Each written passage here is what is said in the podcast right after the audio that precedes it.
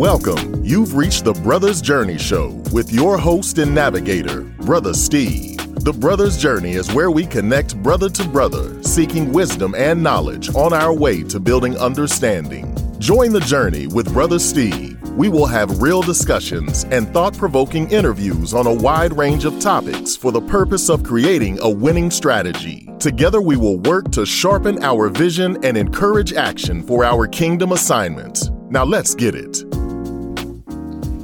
Welcome, brothers, to season two, show seven of the Brothers Journey Show.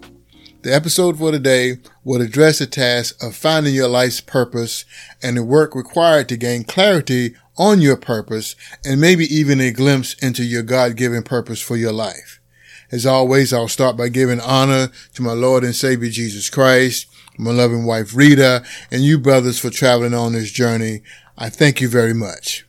Scripture reference for today, Proverbs 19 and 21 reads, Many are the plans in a person's heart, but it's the Lord's purpose that prevails.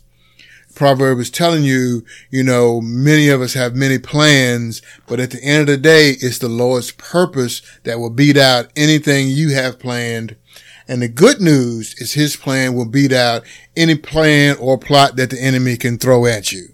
To God be the glory purpose. You hear a lot about purpose, you know, finding your purpose, knowing God's purpose for your life.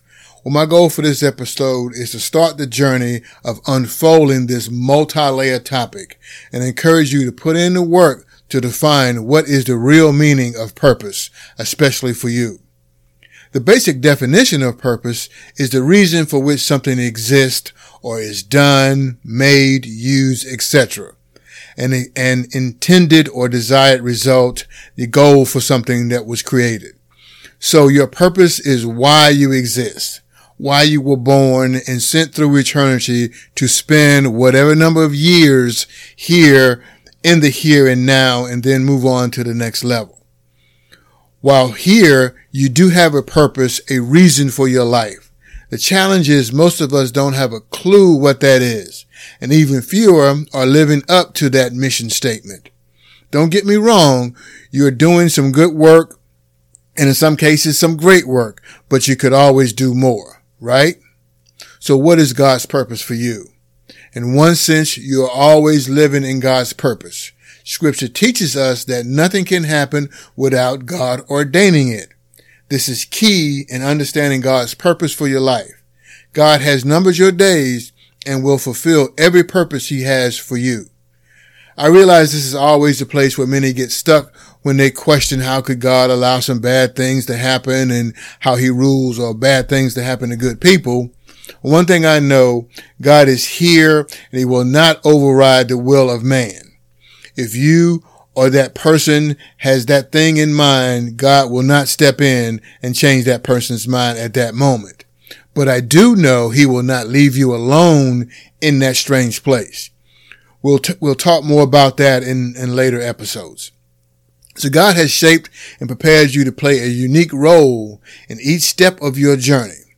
You have a destiny that will bring glory to God, share the grace of God, and extend the region and extend the reign of God. Understanding your unique destiny starts with understanding what the Bible says about your purpose as one of God's people. Here are six ways to discover God's purpose for your life. Number one, go to God in prayer. Again, let's start with the obvious. If you feel purposeless, ask God to give you wisdom and direction. In the book of James, it states, if any of you lack wisdom, let him ask God, who gives generously to all without reproach, and it will be given to him. God wants to reveal his purpose for you. It's not like he's holding out, you know, to make your life miserable. He desires you to be joyful, ambitious, and live a purposeful life. Ask God for your purpose and expect him to give it, give you an answer. Number two, dig into his word. The primary way God speaks to you is through his word. This means that one of the first things you should do in your search for God's purpose is to start digging into scripture. Now, you won't find any verses that tell you to become a dance instructor or a painter or a plumber or anything like that, but you will begin to understand the heart of God. Psalms 119 reads, Your word is a lamp to my feet and a light to my path. So God's words brings light to paths that are otherwise dark. In his word, you'll learn how to live wisely in God's world. Determine, number three, determine your passion. What's that one thing you're particularly passionate about? I mean that thing you get joy out of doing. Brothers, this could be anything. Cooking, business, art, cutting grass, helping people. The list is endless because the functions of man are endless. Determining your passion often helps you figure out what God has called you to do. It's often said God's works, God works at the intersection of your gifts and your passion. That may be God's purpose for you. Number four, bring others into your life. Proverbs 11:14 reads, "Where there is no guidance, a people fall, but in the abundance of counselors there is safety." In other words, one of the main ways God will help you find your purpose is through the counsel of wise, trusted individuals. Number five, take time to chill. Sometimes it can be helpful to get away, find that space and that time to think, communicate with the Father, ask God for direction, and then take time to listen. The more you spend time seeking, the more clarity you will get. He said in his word, he will reward those who diligently seek him. Number six, trust God and his process. This won't happen overnight. You may have to really work at finding peace during the journey you can trust God to lead you where he wants you to go. Psalms 23 reads, He leads me beside still waters. He restores my soul. He leads me in the path of righteousness for his name's sake. In the book of Proverbs 20 and 5 states the purpose of man's hearts are deep waters, but a man of understanding will draw him out. So the brother Steve's translation of that scripture is quite simple. Your true God given purpose is not something that is easily found or defined. You will have to go deep.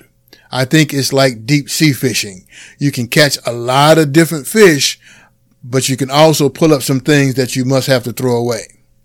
So purposeful living happens when you allow God to cleanse your sight and redirect your values, your view of the world's standards compared to God's standards.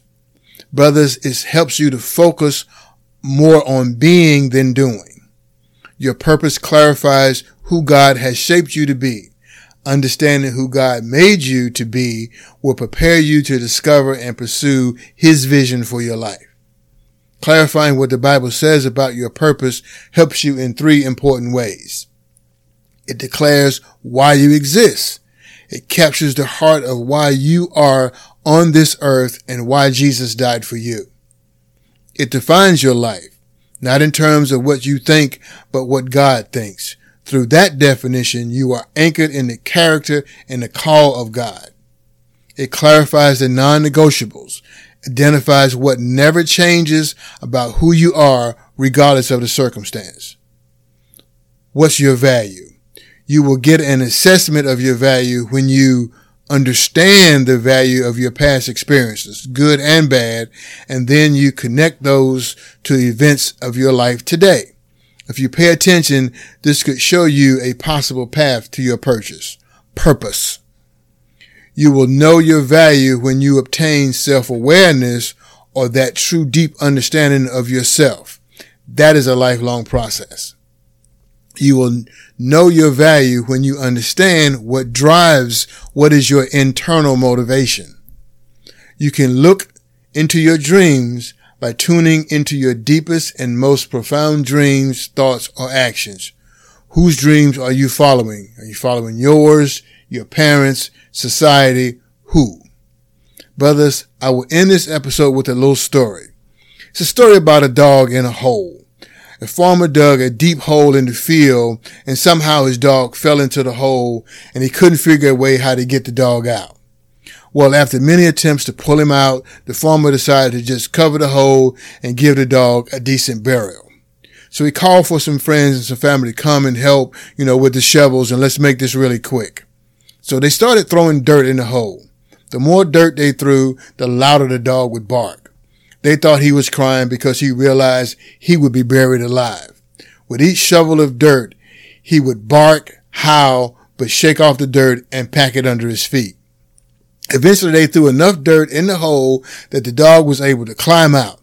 The farmer asked the dog, why was he barking and howling? The dog looked at the farmer, shook off the dust, and walked away. The moral of the story is don't get discouraged at what people may, what plot people may devise against you. Their plan may be designed to harm you, but if you stay calm and think strategically, you can overcome. All right, good people. We're going to bring this episode to a close. We continue the journey forward and hang on for the ride to the next level. In closing, I want to encourage you to stay tuned to yourself, your loved ones, and especially God. This is Brother Steve encouraging you to ask for wisdom, seek knowledge, and build understanding.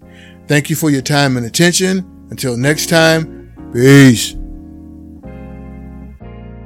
Thank you for listening to the Brothers Journey Show with your host and navigator, Brother Steve. I hope you were inspired and encouraged to put in the work for next level living. Stay tuned for the next episode where we will continue the journey. Tell your homeboys to join the journey to the next level.